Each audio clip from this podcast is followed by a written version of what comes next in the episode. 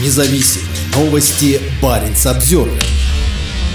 Российский сепаратистский флаг на Шпицбергене. 9 мая российский государственный трест «Артик Уголь» организовал в поселке Пирамида парад. В нем были задействованы снегоход, автомобиль, бульдозер экскаватор. Присутствовал и флаг так называемой Донецкой Народной Республики. 9 мая у россиян, проживающих на норвежском арктическом архипелаге Шпицберген, был большой праздник. По улицам поселка Баренцбург, населенного в основном россиянами, прошел парад во главе с российским генеральным консулом Андреем Чемерило. В нем участвовало более 50 автомобилей, в том числе 10 снегоходов, которыми управляли люди в зеленой форме, похожей на военную. В воздухе над толпой низко летал вертолет Ми-8. Как сообщает Трест Артик Уголь, в мероприятии приняли участие практически все жители поселка. Российская госкомпания, отвечающая здесь за добычу угля и туристическую деятельность, организовала патриотический праздник не только в Баренцбурге. Парад Победы прошел и в небольшом поселке Пирамида, расположенном примерно в 120 километрах к северо-востоку от Баренцбурга. На видео на странице Артик Угля видно, что в параде участвовало не меньше 11 человек, которые использовали автомобиль, снегоход, бульдозер и экскаватор. Машины, двигавшиеся по заснеженной дороге, были украшены российским триколором, флагом СССР и корпоративным флагом Артик Угля. Но не только ими. На бульдозере организаторы разместили флаг так называемой Донецкой Народной Республики, сепаратистского региона, который с 2014 2014 года находится в центре российской войны против Украины. Спорный оккупированный регион, аннексированный Россией в конце февраля 2022 года в преддверии полномасштабной агрессии против Украины, является одним из главных символов агрессивной российской войны против соседней страны, а также беззакония и экстремизма местных российских властей в регионе.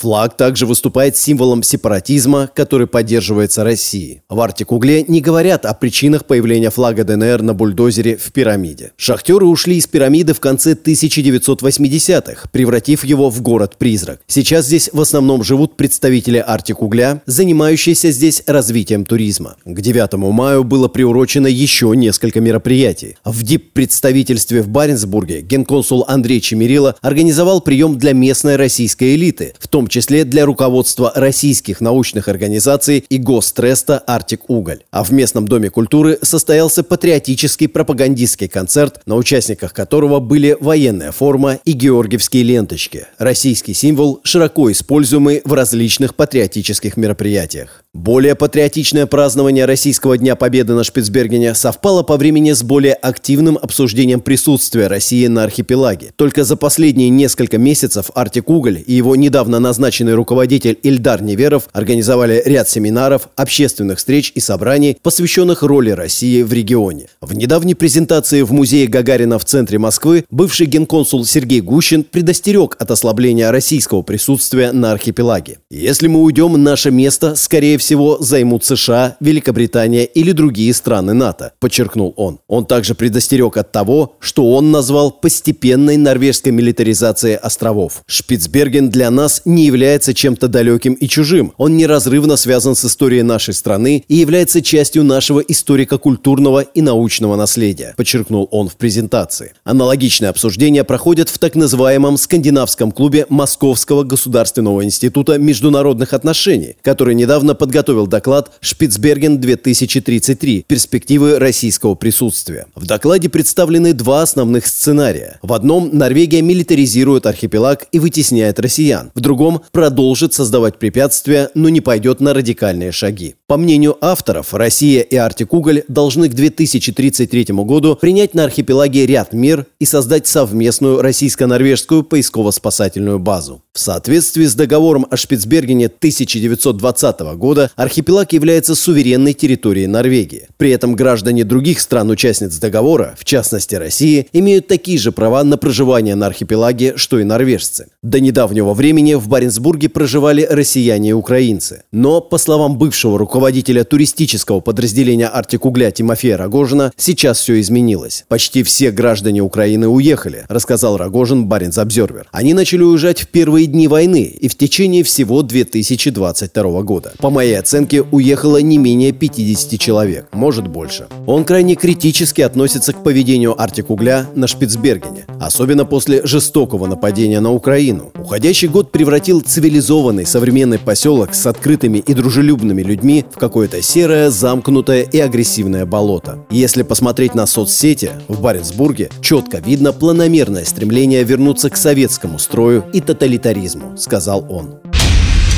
Независимые новости Баренц Обзервер.